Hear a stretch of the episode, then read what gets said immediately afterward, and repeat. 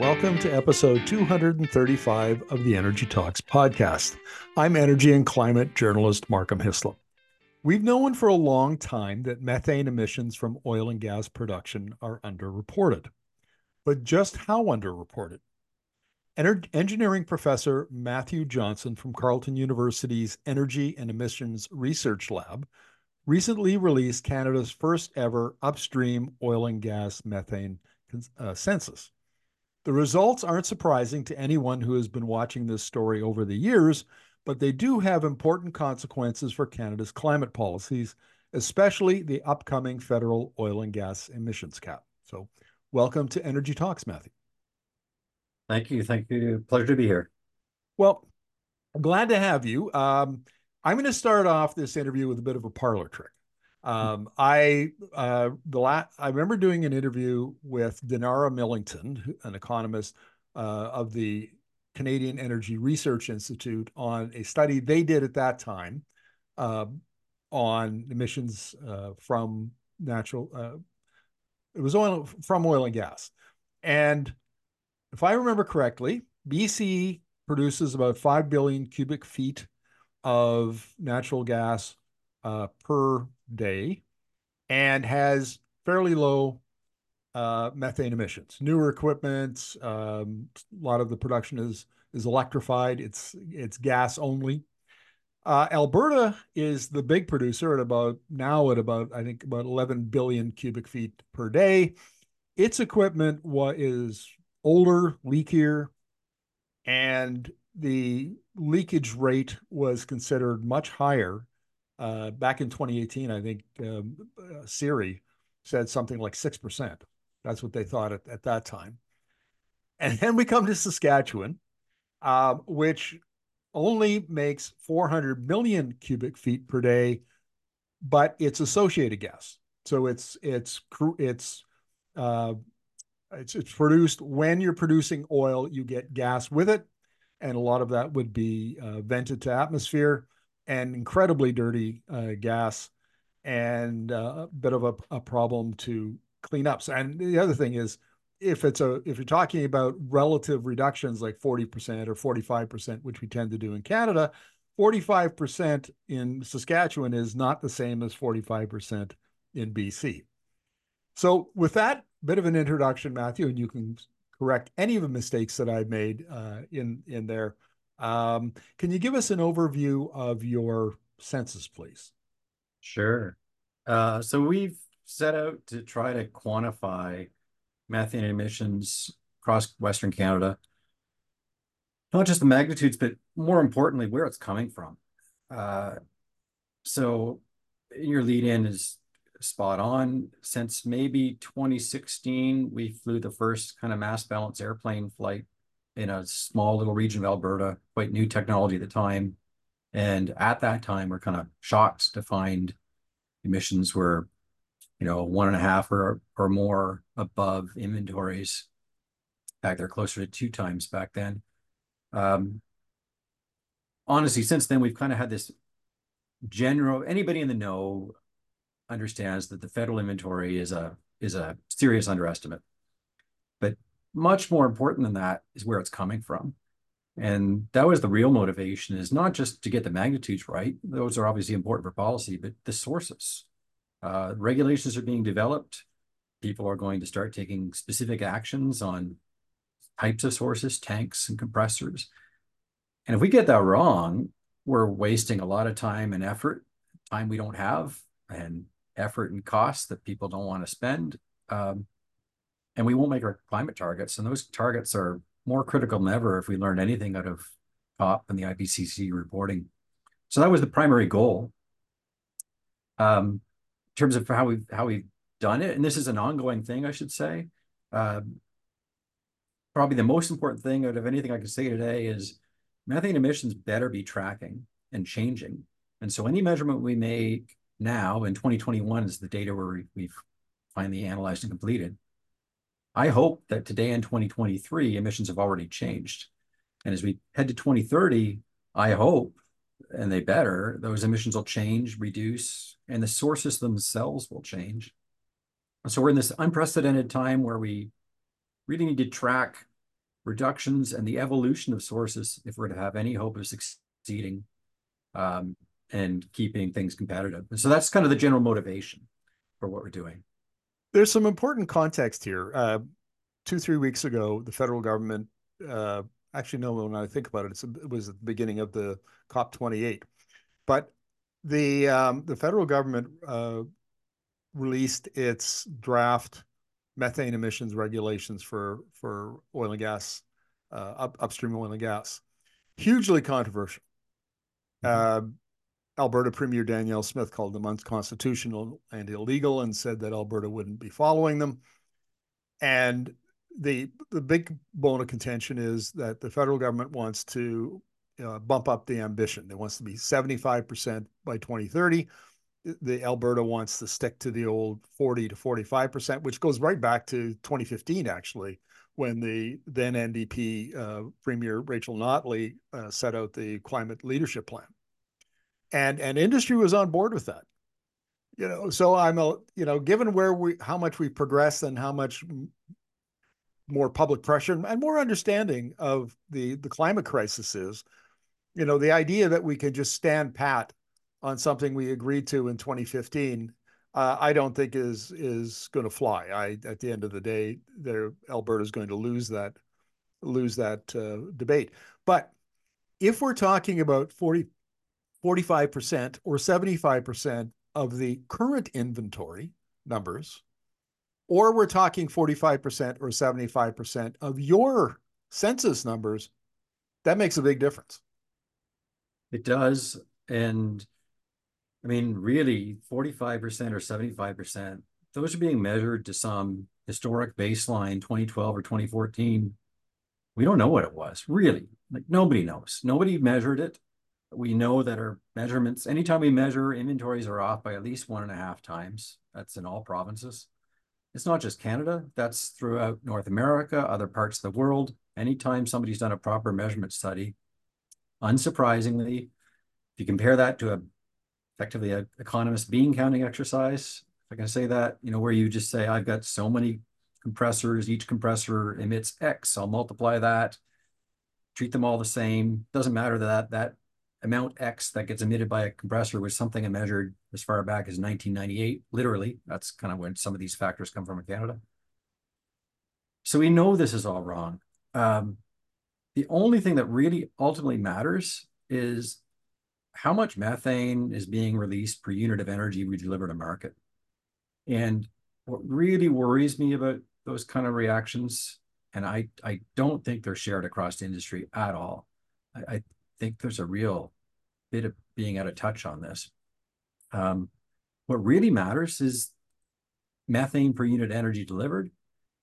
That came out solidly at the COP meeting. Uh, what was it? 50 companies agreed to a near zero methane intensity standard. Right.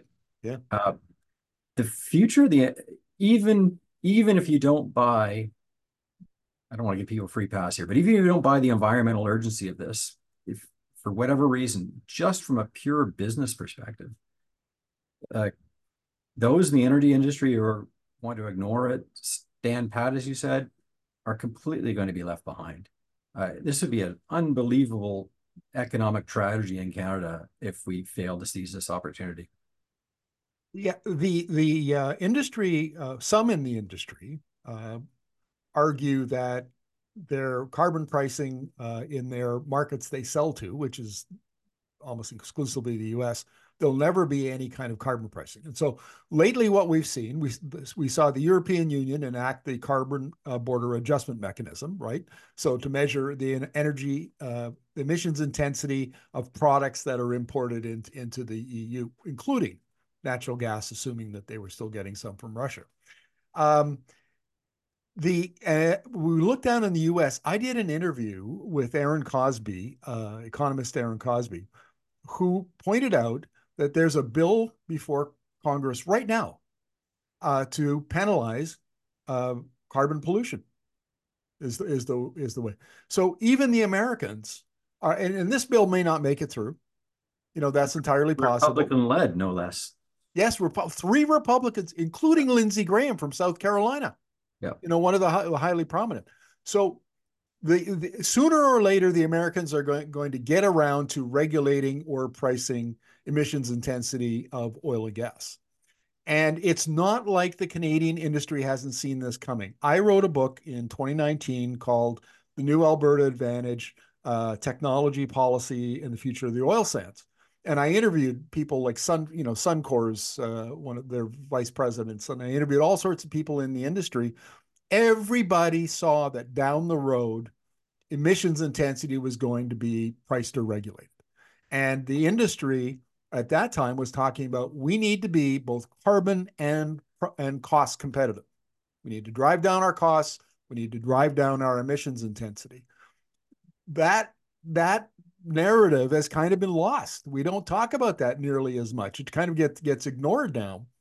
Uh, but but the industry has known this is coming for a long time. And I remember in 2015, I did a an interview with a, a scientist out of I think it was the University of Texas who had done a study like you did on just the Barnett Shale, which is a gas producer in northern Texas. 50% and, and and their numbers were underrepresented by by a half, just like you said. And 50% of the emissions were coming from routine repair and maintenance. Mm-hmm. A valve would be broken, a hatch on a gas processing plant would be left open, you know, stuff that you could actually fix and then every molecule that you save uh, is one you can sell. So the industry has a lot of uh, self interest in fixing this problem. I think there's uh, Canadian industry, there are segments of Canadian industry who get this absolutely. Uh, there's recent news week or so ago. I'm forgetting the name of the company right now. Uh, Tourmaline was one of the two uh, who both signed deals with Cheniere in the US. And that's important because that basically delivers gas from Canada, from the Montney region primarily, down through Cheniere's pipeline network to the Gulf, where it's exported as LNG and heads to Europe. And uh, Cheniere is a kind of forward-looking company in the U.S. who's, you know, I see them at a lot of meetings presenting all their measurement work and working with academics they're subject to that European Union methane import uh, requirement that, that you mentioned. Um, they're already doing it. Companies delivering into that network, these two companies in Canada, are therefore also going to be doing it, are already doing it. They understand this. Go beyond that to LNG Canada. Uh, I guess the startup testing is going to be as early as next year now on 2024 uh, maybe full operation by 2025. We'll see. That opens up an export market we've never had in Canada. Yes, that's primarily going to go to Asia. But once, you know, Europe puts a price on uh, methane intensity, the U.S. gas network, anything heading the Gulf Coast, Gulf Coast will have that price on methane intensity. There's going to be a two-tier pricing system. Maybe Japan and Korea do the same. Maybe they don't. But either Canadian companies get on board with this, uh, and and some absolutely are. Or if we're worried about the kind of price discounts we get in Canadian oil, just wait to see the price discounts that will come in Canadian gas. Yeah, I would I would agree. And beyond it, you know, I remember a few years ago there were discussions about you know Canada, uh, Western Canadian provinces can produce gas uh, competitive with the Americans uh, on cost, and you know what to do with it. And you know, there while there was a fair amount of pressure to build more LNG facilities on the West Coast, there were some people at that time, you don't hear about it much anymore, who were saying, look, the Americans are going to build out LNG facilities in the Gulf Coast. You know, Texas and Louisiana are just going hard on this, and and uh, you know they have all the infrastructure. The the the capital costs for an LNG plant uh, on the West Coast, like LNG Canada, is twice that of the US Gulf Coast. Mm-hmm. And the operating efficiencies aren't enough to make it really competitive. So we know that the Americans are, are, are building it out as anticipated. And and now there's talk about maybe some shortages in the American in the residential market and industrial market. So the, the thinking at that time was Canada can backfill that.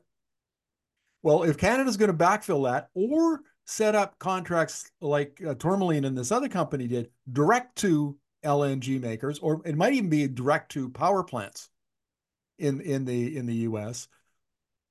That argues, as you just said, for for paying attention to emissions intensity and being able to prove whatever leak rate you claim. It's mm-hmm. not enough just to claim it; it's going to have to be certified in some way. Yeah, yeah.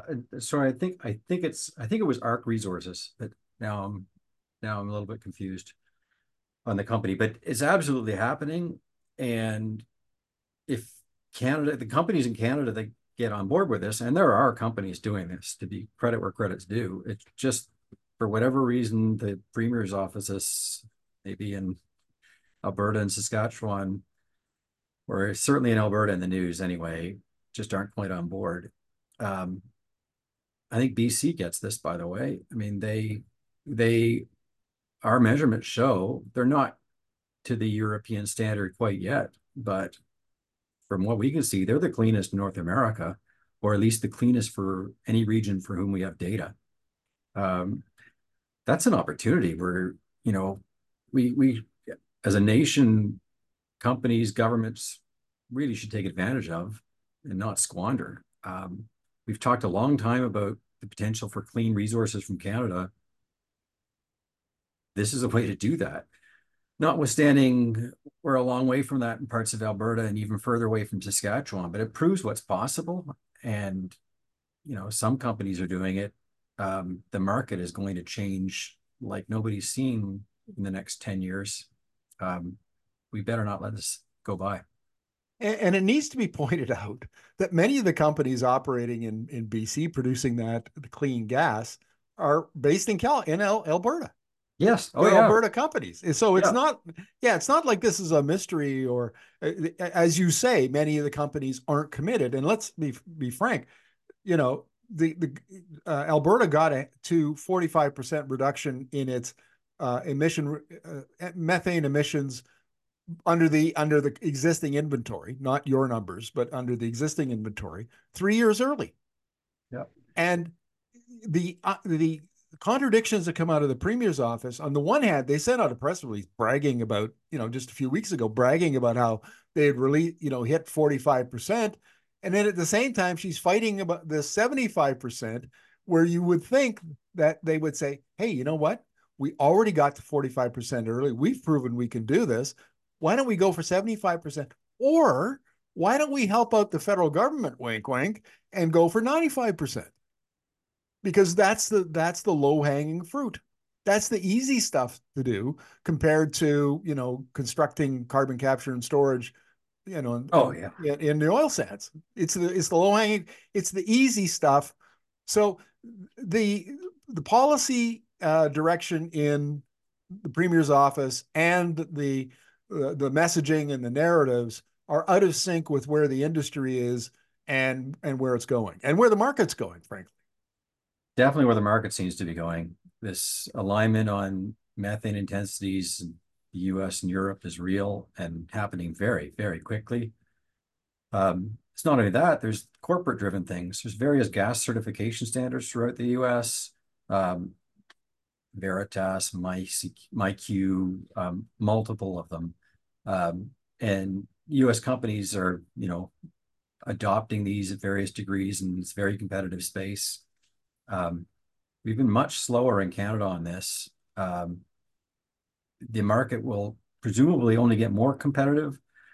I don't want to predict when energy demand might start to peak. This could be anywhere over decades, uh, years to decades, but at some point, um, the market's going to be a lot more competitive than it has been historically. And if I were a Canadian company, I'd be doing be doing what what I see a couple of the leaders really doing and getting behind this um, and setting up market control going forward. But boy, um, you know, this head in the sand kind of approach that we've done 45% from some arbitrary baseline, um, that's really missing the opportunity. Yeah, I would agree. Now, I've got a question for you, and I don't know that you, I didn't see this in, uh, the materials I, I read, but uh, we've done a lot of work recently on the uh, abandoned well, the orphan well problem in Alberta. And one of the, issues that comes up is leaks, methane leaks from decommissioned wells.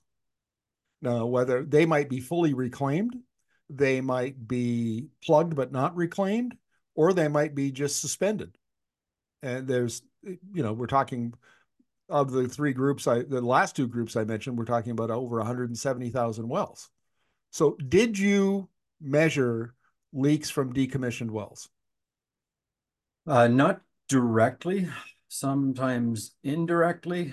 Uh, let me back up and say, although decommissioned wells get a lot of press because you multiply anything by maybe 170,000, even multiplying by 170,000, they're actually very, very small to the point where even the latest studies that are out, if you take, there's one out uh, just a week or so ago, when you look at the emission factor out of that and what it might represent, it's still well within the uncertainty bars on the inventories we're producing. it's it's not where the methane is.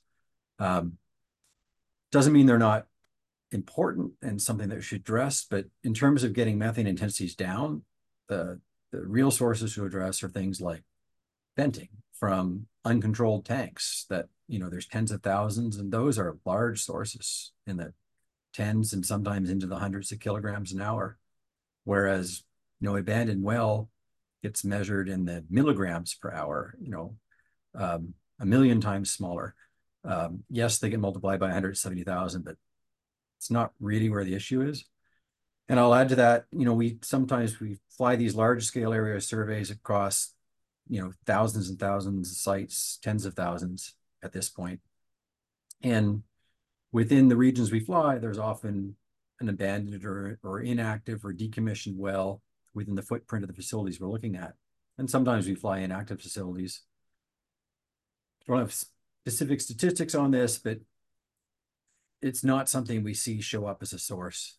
Um, but venting does. I mean, for for everything we've discussed so far, really, it's not even so much leaks; it's venting, um, and venting from tanks, still venting from pneumatics, um, those two sources alone are venting in Saskatchewan is over 80% of the methane we detect.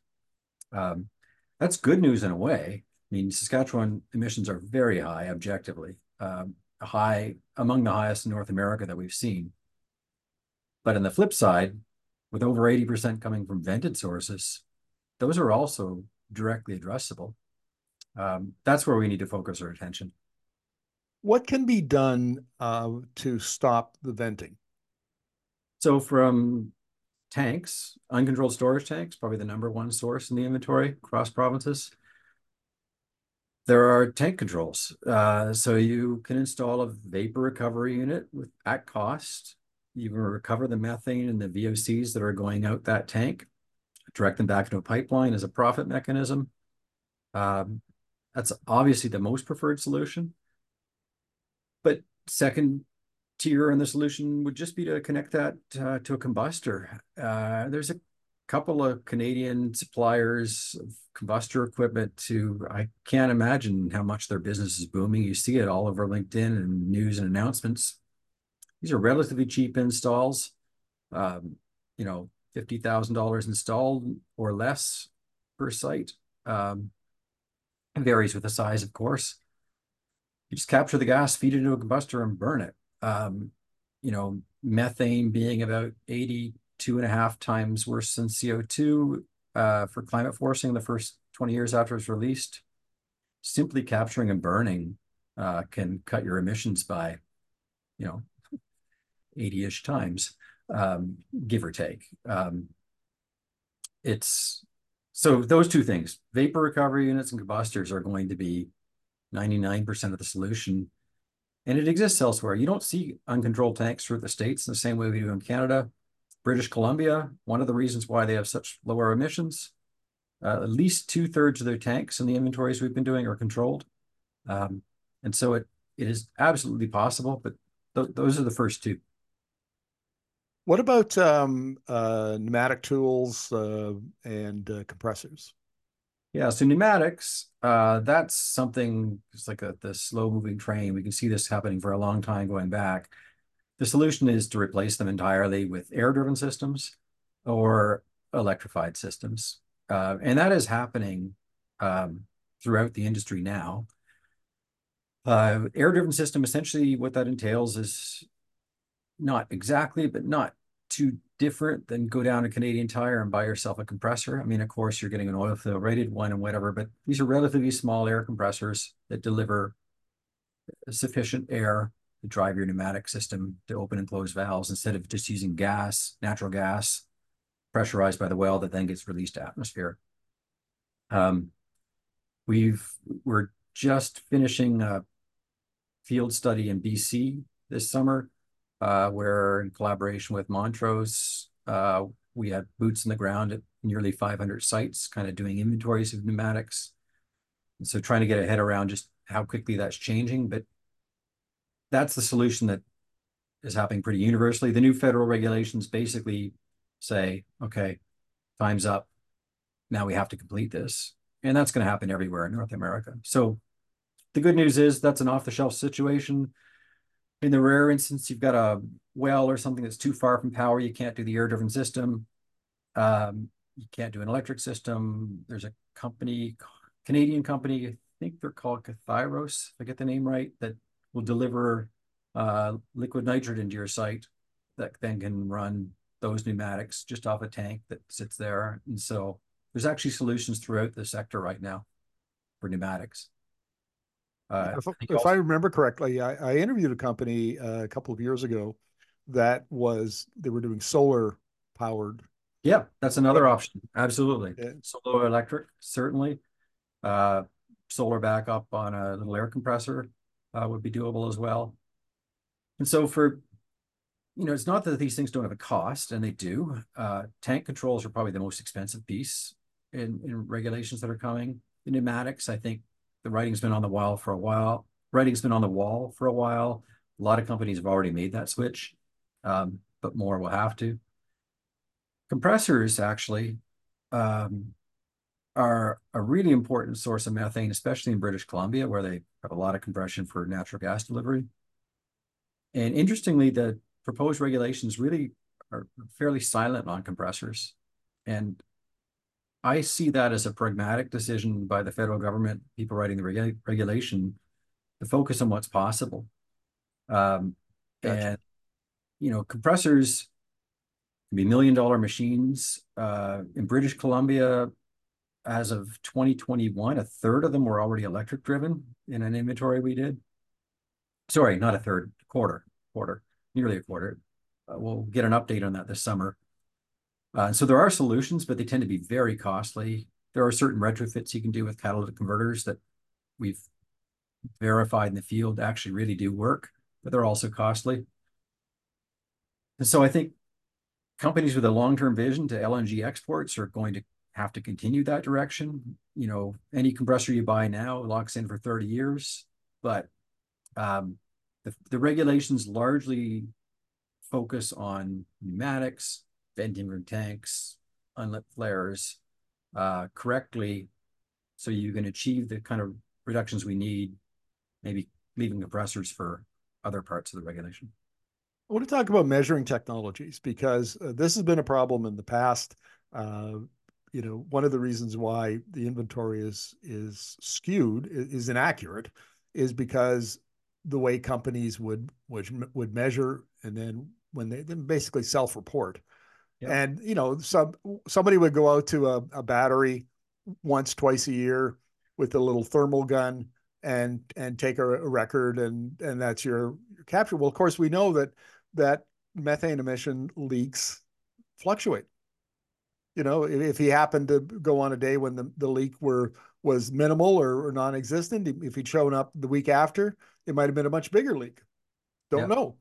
And now they've got uh, remote sensing uh, data, uh, so it could go right up into the cloud, and then somebody back at head office can can analyze it almost in in real time, which seems to be the best way to go.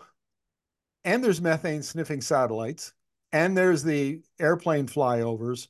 So, I mean, is it possible that your your airplane flyovers might also have missed, you know, underreported the the, the emissions uh, simply because it flew over at the wrong time?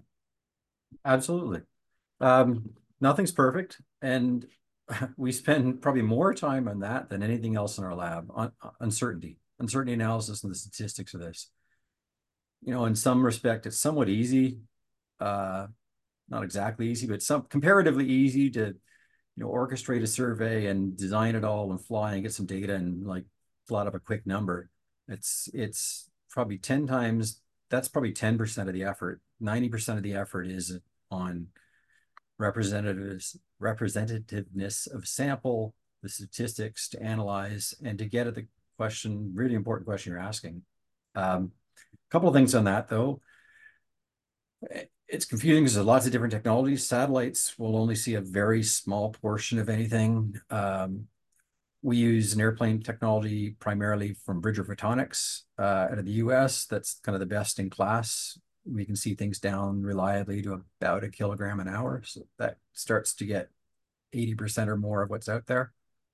If we actually regulate pneumatics out of existence, we'll probably be measuring 90% or more of what's out there. Um, but the inevitability is uh, if you there's no such thing as a negative emission source for methane. And so the statistics are bounded at zero, not to get too much in the weeds here, but you are always going to be risking missing that high emitter, uh, and it's never balanced by missing a negative emitter. So you tend to always underestimate. Um, now, the inventories we produce, we spend a lot of time getting uncertainty estimates on them. We do intercomparisons with other airplane techniques, with satellite techniques, and it's all mostly aligning, um, which gives a lot of, you know, for the first time, I should say, probably something that didn't get a lot of attention, but in the paper we published for Alberta, um, and for Saskatchewan as well now. Data in there comparing our result next to a satellite drive, completely independent, and for Alberta, a secondary airplane measurement. And those are all aligning with uncertainty estimates. And as far as we know, that might be a first in the world. Um, so there are really complex issues under the scenes. Um, and there is always a chance that you're going to miss something, but at least at the scale we're trying to do things, we're we're managing those uncertainties as best we can. What about the remote sensing technology? Is that something that's going to be widely adopted, or is it too expensive or not accurate enough? What's your take? It's a very rapidly moving field. I just came back from a week-long conference in San Francisco last week. Uh, lots and lots of presentations on on these kind of topics. Um, so right now there are two main satellites. There's something called TROPOMI and GHGSat, which people might be familiar with. Uh, TROPOMI kind of looks at larger areas and can be really useful for getting a total magnitude um, and generally works, although it falls apart at northern latitudes. GHGSat on a good day might be able to see down to 100 kilograms an hour, which sounds good, but that misses probably 95% of what's emitted in the Canadian oil and gas sector. I mean, great for Turkmenistan and places like that. But in Canada, for where we are and where we're heading, hopefully we're not very far off from uh, being at an emission level where GHGSat consistently sees zero. Um, so the current techniques maybe aren't quite there, but right around the corner, um, MethaneSAT, uh, independent satellite launched by US-based Environmental Defense Fund, is going up uh, next year and that's kind of a middle size. Um, data will all be public. Probably can't look at individual facilities with sufficient sensitivity, but you can look at regions and and very clearly we'll be able to say, hey, the Lloydminster region of Canada is emitting a lot more than the Montney region of BC, and that'll be independent and completely public. Um, and there's more coming from that, but where we are right now, airplane technologies are, and particularly these technologies like Bridger, are the only ones with sensitivity good enough to see what we need. But a lot of companies in Canada are using the exact same technologies we are. And uh, I mean, those are the forward companies that are pushing their emissions down. So What about um, remote sensing down at the battery level? So a lot of people are working on um, fixed sensors in the States, especially. Uh, you know, we complain about regulations in Canada and the States. The regulations are all the way down to the site level.